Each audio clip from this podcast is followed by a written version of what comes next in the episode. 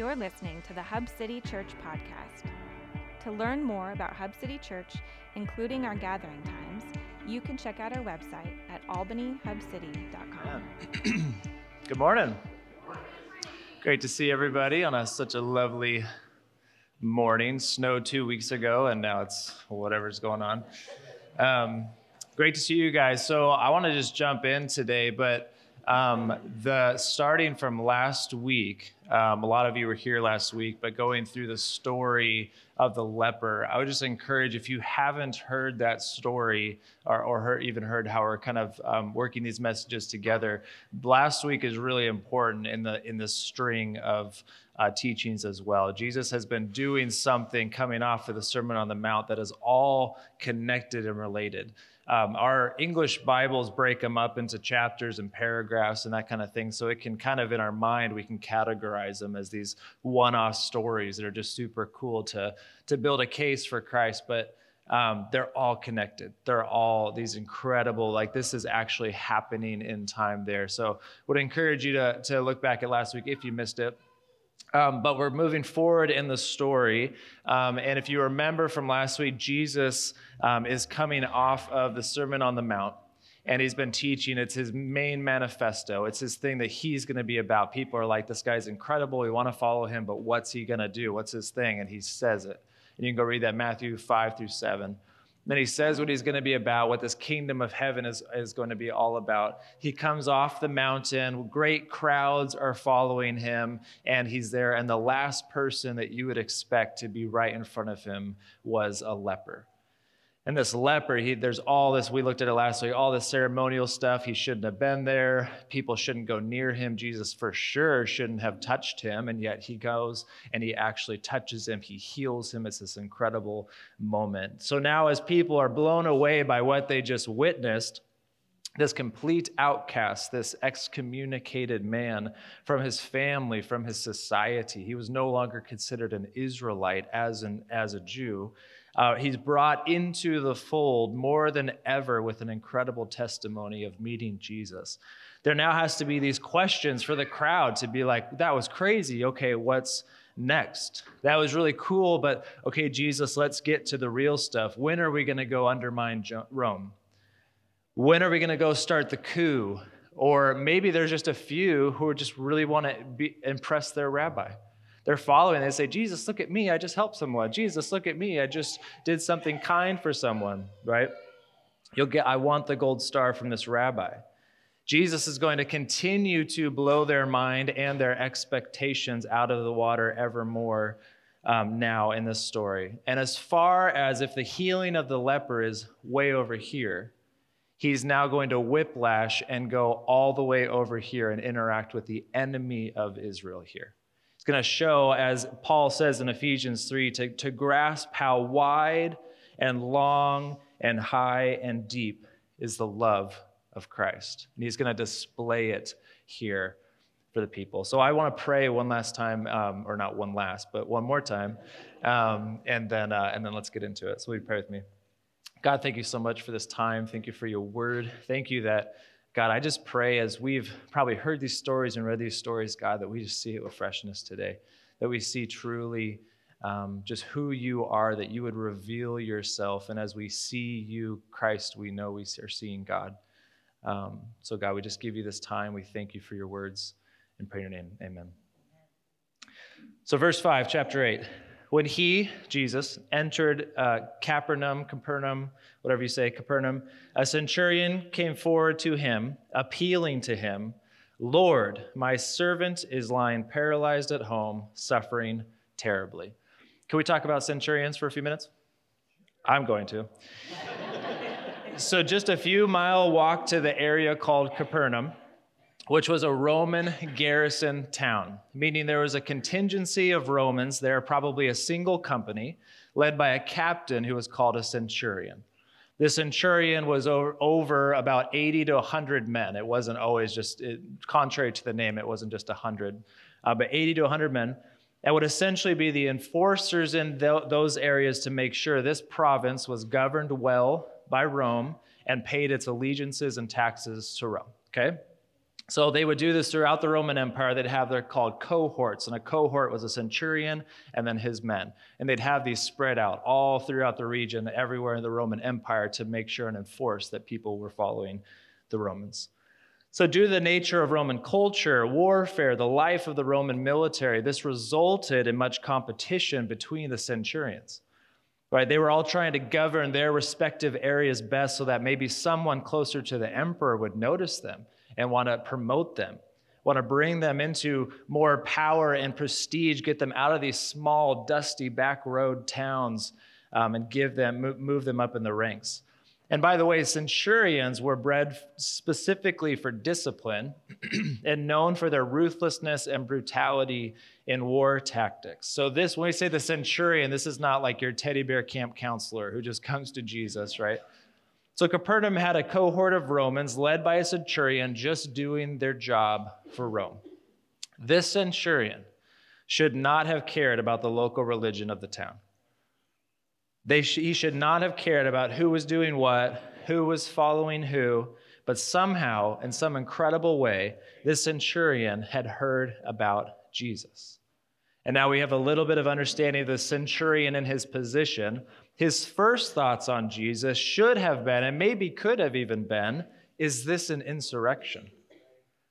Should we be on guard? Is this a coup happening? Should I prepare my men to take military action? There is a massive crowd following this rogue preacher who knows what he's riling them up to do.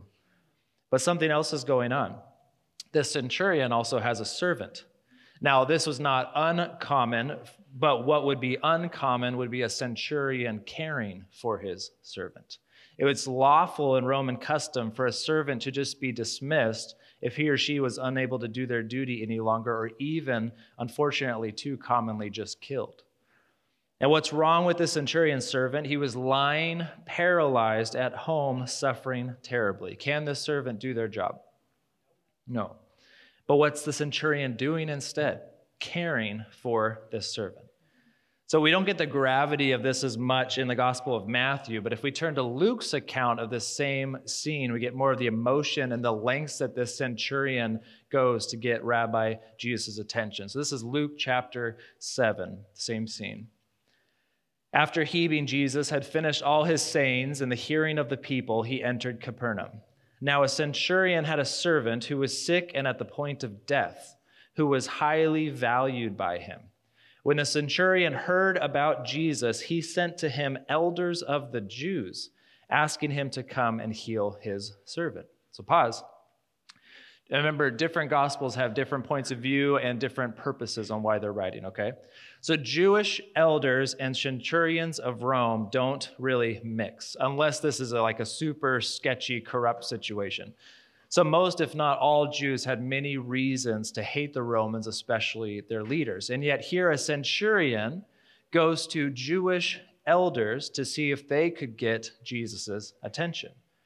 Like, this was a centurion of Rome. If he wanted to, he could just go arrest Jesus, put him in irons, and say, Do your magic on my servant, right? But Luke lets us in on a surprisingly uncommon character of this centurion. This is Luke 7 4. And when they came to Jesus, they pleaded with him earnestly. Remember, this is the Jewish elders. They pleaded with him earnestly, saying, He is worthy to have you do this for him. It struck me actually uh, when Gabe was reading it. What did the uh, centurion say? For him not to come because I am not worthy to have you. But here the Jewish elders say, He is worthy to have you do this for him. For he loves our nation, and he is the one who built us our synagogue. This centurion, he was not just a bored, sadistic military man, but actually helped the community he was in to thrive. He apparently helped build a synagogue in Capernaum. And for Jewish leaders to say, this Gentile Roman captain is worthy to have you a Jewish teacher to have you do this for him is remarkable. This centurion's really made an impression. Now back to Matthew. Matthew writes as if the centurion is right in front of Jesus, right? But Luke says he sends a delegation. Is this one of those moments where you're like, ah, the Bible, come on, right? And this is exactly the point that we will see later on. Who the centurion sends speaks and acts on the centurion's behalf. Meaning, whoever meets Jesus on his behalf is just as much, as much as if he were there to meet Jesus himself. Put a pin on that, more on that later. So somehow this centurion gets a hold of Jesus and appeals to him. That language is significant. This is what centurions would do with someone who ranks above them. For example, they would appeal to Caesar. They wouldn't just waltz in and start asking questions. Centurions don't appeal to their subordinates. Appealing was not just the centurion questioning, this was someone who considered themselves a lower rank than the Jewish rabbi was, which is crazy though, because the centurion was the highest rank. So he's saying to this Jewish teacher, I'm appealing to you as if you were higher than me. And then to top it all off, what does he call Jesus? He say, Hey, you preacher. Hey, you Jewish dog, sometimes they would call him, right? He appeals to him as Lord. To become a centurion, this man would have sworn allegiance to Rome, which also means allegiance to Roman gods and to Caesar, who was considered to be like a god himself. To call Jesus Lord is getting kind of close to dangerous territory for this Roman leader, but it's an interesting dilemma for him to know what do you call Jesus? Jesus isn't Roman, so he can't be called anything like the centurion understands in a chain of command. Teacher means nothing to him. Rabbi means nothing to him. Even leader doesn't quite get what it is, so he goes with Lord. The centurion is giving him the highest title he deems appropriate for his station and who Jesus is. Now, sidebar, real quick. If you read commentaries, you read books and stuff like that, sometimes people have taken this to mean the centurion was a believer that the centurion here has given his life and his faith over to Jesus Christ. But I just want to remind us real quick back in the Sermon on the Mount, Matthew 7:21, this is what Jesus taught. Not everyone who says to me, Lord, Lord, will enter the kingdom of heaven, but the one who does the will of my Father who is in heaven. Okay, so keep that in mind. Take that to heart. When reading this story, we really can't come to a conclusion about the centurion's fate but this story still teaches us much about faith and how the kingdom of God is affecting and available on those outside of the Jews. So, in this situation, Jesus has a few options go with the majority of what the crowds would believe he'll do and somehow spurn the centurion or say something super clever to make the centurion just tuck tail and run, right? And start their glorious rebellion. But instead, how does Jesus respond? Back to Matthew 8, verse 7. And he said to him, I will come and heal him. The way this is written in Greek, some scholars believe this to be more of a questioning statement. Oh, you want me to come heal him? Okay, so the idea is Jesus responding with, and you, a centurion, want me, a Jewish teacher, to come and heal him. Like, why not trust in your gods? Why not trust in your modern medicine or Roman healers? Nevertheless, here he says, I'm willing to go to a Gentile's home to help him. And somehow this centurion gets word that Jesus is willing not only to help him, but come to him. See, much like the leper story, this could have been dangerous for Jesus ceremoniously. It would have been against Jewish custom for Jesus to enter into the home of a Gentile, but here Jesus showed his willingness. I will, I'll come, I'll be there. Just like he broke barriers to touch the leper, he would enter this Roman Gentile's home if he could. Remember the Isaiah 6 passage we looked at last week, right? That there are all these places where holiness could not invade, and yet there was a vision Isaiah had where holiness was invading the dark, messy places and people. Jesus is bringing that here. Verse 8 But the centurion replied, Lord, I am not worthy to have you come under my roof. But only say the word, and my servant will be healed. For I too am a man under authority, with soldiers under me, and I say to one, Go, and he goes, and to another, Come, and he comes, and to my servant, Do this, and he does it. When Jesus heard this, he marveled and said to those who followed him, Truly I tell you, with no one in Israel have I found such faith. Why does Jesus marvel at this? I mean, this man figuratively and literally stops Jesus in his tracks. To go from Jesus, I'm appealing to you, I'm pleading with you to help me. And Jesus shocks everyone by saying, Okay, I'm on my way. And now for the centurion to say, No, wait, don't actually come here, just say the word and it will happen. Now, back to the idea of representation. For a soldier to disobey a centurion was the same as a soldier disobeying Caesar. This centurion was the local representative as if Caesar was there himself. So, by his word, he knows he's speaking for the higher power of Rome. But he flips this now for Jesus, guys. We got to get this. It doesn't say he understands what's going on or anything like that, or he, but whatever concept he has of the Jewish God, he knows something is happening through this Jesus.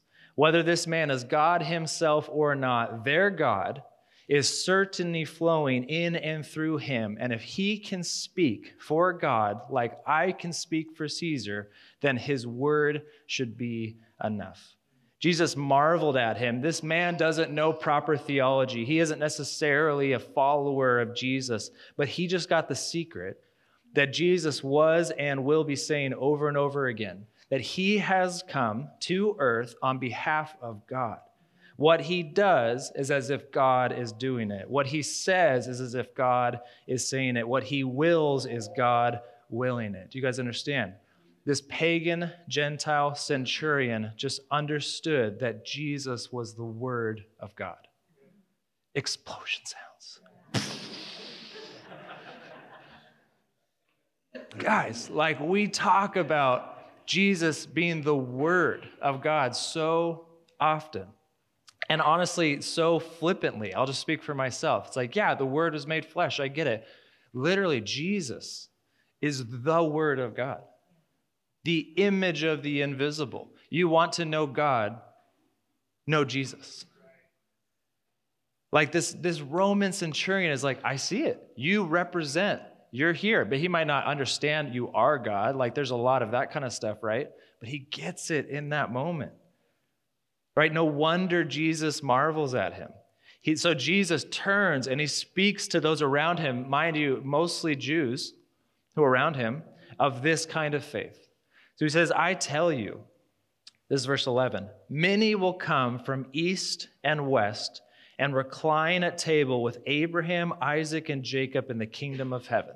Just picture that scene, okay? This is like the messianic banquet. This is kingdom of heaven stuff, right?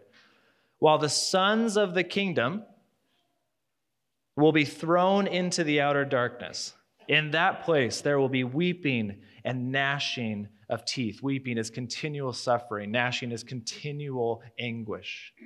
What's Jesus saying there or here? Those who think they're in and deserve a seat at the table will be sorely disappointed. Jesus says, Many will come from way over there and way over here and be welcomed in before those who just assume that they're already in right? A faith like the centurion knows faith to be is the kind of faith that God wants for his people, the faith in God and his power. The example is not in the centurion's lifestyle, it's in the centurion's realization and example of what faith is. And this is the point of the story. Not if the centurion is saved or even really if the servant is healed. That's all an awesome bonus. It was to highlight the kind of radical faith the people of God were supposed to have. This is a faith like a mustard seed, right? Small in front of them, but representing something so much larger when it's planted and grown and cultivated. And yet they were just schooled. These all these Jewish followers of Jesus were schooled by this enemy of Israel who saw that Jesus was the word of God in the flesh. And Jesus rewards this kind of faith. Verse 13. And to the centurion, Jesus said, Go, let it be done for you as you have believed. And the servant was healed at that very moment. Incredible, right? But I want to go back real quick to when Jesus turned and what he said to his followers here. See, Israel was no longer a nation state, a unified nation state. They were completely spread out. All the Israelites were completely spread out to all different towns, many towns mixed with Gentiles, obviously conquered and overseen by the Roman Empire. Technically, there was no nation of Israel anymore.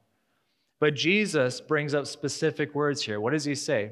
He doesn't say, Not even in Capernaum do I find this faith, not even in Jerusalem do I find this faith, not even in Israel have I found such faith. He's hearkening back not just to a nation state, but to a covenant people. He then name drops the founding fathers of this covenant Abraham, Isaac, Jacob, Jacob, the picture of the great heavenly banquet that is the nation being completely unified together again. But the beginning of, of God's covenant with Abraham back in Genesis until now, God has been proving over and over again he will do what he says he will do. And he said that he would bless the nation of Israel, not just for their own sake, but to be a blessing to all nations. Jesus is reminding the people that God isn't interested in making an exclusive club of insiders. He's wanting to find the lost sheep. He's come for all the broken, all the sick, all the sinners, to save a people for himself where he is their God. Going from the leper all the way over here to the centurion all the way over here shows that as far as the east is from the west, God will not discriminate in his mercy and salvation and removal of transgressions. Right, the Jews hearing this would be shocked at the idea that at the great messianic banquet of the Lord, there would even be the thought of outsiders there that they no longer had a right just because of heritage, but Jesus was revealing it was about the state of their heart for God in faith. So much so that even a Gentile could be included if they believed in their heart and had that kind of faith. Jesus is breaking down paradigms left and right. But of course, the purpose of Matthew's account here is not to sow confusion, right? The question now could be asked with some anxiety well, then, how do we know who's in? or not? Who's in? What do you have to do? So far in Matthew's account, we've heard Jesus say, Repent, for the kingdom of heaven is at hand. And then what does he say to his, his disciples? Follow me. He's talked about the kind of radical life that the kingdom should look like in his Sermon on the Mount. And now we're here with him demonstrating that the kingdom is, in fact, very near, flowing in and through his very self speaking and acting as if God was there in the very flesh. So, very simply, he hasn't given instructions to only a certain kind of people or to say a certain kind of prayer of salvation, but simply believe in me and believe in and seek after the kingdom of heaven that I am revealing to you. And here's where the story turns to address some of the rising fears. Jesus shows that his inclusion of the outsider is not necessarily the exclusion of the insider. Immediately after feeling the shock of helping a leper and then whiplashing next to helping a centurion and actually calling him faith filled, Jesus enters into one of his own disciples' home. Verse 14 And when Jesus entered Peter's house, he saw his mother in law lying sick with a fever. He touched her hand, and the fever left her, and she rose and began to serve him. So, just a few um, comments uh, just to lock away for free. So, this home here, this was the home of Peter and his brother Andrew. Okay? Peter was apparently married and cared for his mother in law. And if you want to check also 1 Corinthians 9 5, it sounds like actually a lot of the apostles were married at one point. But this is worth noting because it was unfortunately common in that time if someone, especially an older elderly, was sick or dying to not care for them in the name of keeping clean, or it could be purely financial, or they just didn't have the resources for it. If you've ever taken care of someone, it takes a lot, right? It's hard. So, also significant is what day it was. Okay, this is really cool. According to Mark and Luke's account of this healing, it was a very specific day. So let's go to Mark chapter 1. Jesus is walking around. He has his disciples. Mark 1:21. And they went into Capernaum, and immediately on the Sabbath, he entered the synagogue and was teaching. And you can go read that story. It's really cool. He does some teaching, does a miracle. It's really cool. Then skip to verse 29, Mark 1. And immediately he left the synagogue and entered the house of Simon and Andrew with James and John. Now Simon's mother in law lay ill with a fever, and immediately they told him about her. And he came, took her by the hand, lifted her up. The fever left her, and she began to serve them. So, what day was the healing on? Sabbath. Incredible. Like, just lock that away. Because he does it here in private. Later, Jesus is going to get in so much trouble for doing it in public. But can you imagine this heartfelt scene? Peter's witnessed the leper. Peter's witnessed the centurion. Okay, there's some of these, his followers might be feeling a bit of this, like, okay, wait, I don't understand. I thought we were in, I thought we were your disciples, right? But he comes in here. Can you imagine just the, the, the closeness he would feel here? That Jesus comes into the privacy of Peter's own home on the Sabbath. He comes in, gently takes his mother in law's hand, and heals her. Now, is he violating Sabbath? Remember, Jesus isn't here to remove or abolish the law, but to actually fulfill it. So let me read you real fast Exodus 31 12. This is kind of the point of the Sabbath. And the Lord said to Moses, You are to speak to the people of Israel and say, Above all, you shall keep my Sabbaths. For this is a sign between me and you throughout your generations, that you may know that I, the Lord, sanctify you. Sanctify meant to consecrate, to set apart for holiness, to make holy. Again, going back to that Isaiah 6 idea of making holiness contagious. In fact, one of the ancient names of God is Adonai Mekadishkim, which means the Lord who sanctifies, is part of who he is. Peter, his wife, his brother, and his mother in law all know what the Sabbath is for and about. And Jesus reveals the Sabbath sanctification is not for religion, it's for healing. Jesus meets this sickly woman and sanctifies her on and through the Sabbath to now be an active participant in his mission, setting her apart, consecrating her to be an active participant. And only he can do this. We'll get to this later, but Jesus will claim to be the Lord of the Sabbath, showing here that the Sabbath wasn't for religious piety but for healing of the body, the mind, and the soul. A set time out of the week to stop, meet God, and be restored. And what does she do when she's healed? She immediately serves him. It's cool to think about her role of mother in law as host of this home, her honor to be able to show, to now receive her guests. She wasn't able to do that. To show hospitality, to honor the Sabbath, even in her own way. It would have been an incredible joy and worship to her as one, as the host. And now, the story we're going to conclude here the sundown has come, which symbolizes the end of the Sabbath and would allow now all the common people to come and bother Jesus again and bring him their requests. Verse 16 That evening they brought to him many who were oppressed by demons, and he cast out the spirits with a word and healed all who were sick.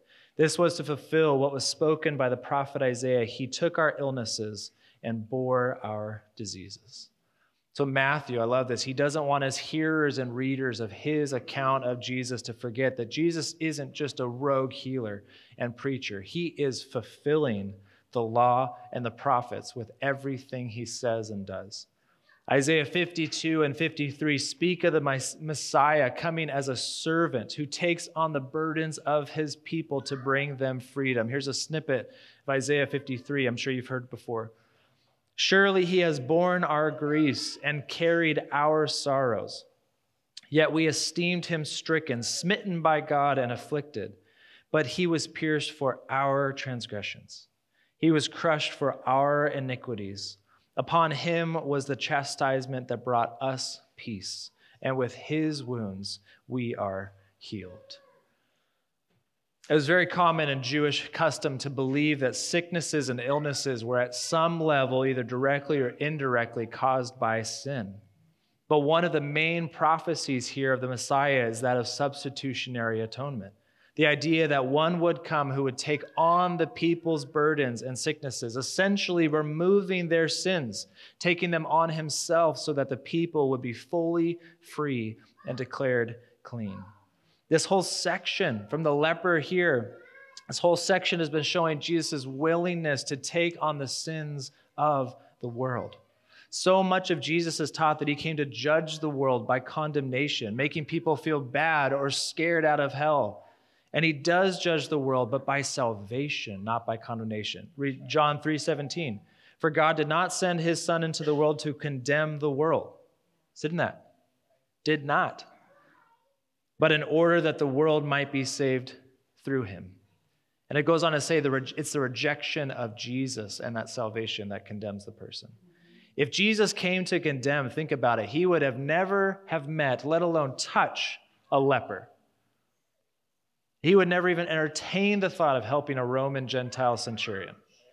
He would have scolded his own disciple for housing a sick person, and he would have shunned those looking for healing so that he could stay ceremoniously clean. Do you want to follow that Jesus? no. Instead, Jesus is breaking all the barriers, showing his salvation stretches from the outsider leper to the outsider centurion to the intimate inner sanctum of his own disciples' families, and then everyone in between who would come to him and would give him and he would give them rest. Church, this is the Lord that we worship today. This is the Lord who wants to sanctify you, set you apart, partner with you on his mission to heal this sin sick world. We get to care about Albany and the surrounding area. We can't let these just be stories that are cool. These are the foundation of the same God you and I encounter today. But the same is true as it, today as it was then. God is found in Jesus. If you want to know God, know and follow Jesus. He bore our griefs, carried our sorrows. He was pierced for our transgressions on the cross. He was crushed for our iniquities, and what he asks in return is, Come and follow me. Give me your life, and I will be God with you. And he's not found in anything else. John 14, 7 or 6. I am the way, and the truth and the life. No one comes to the Father except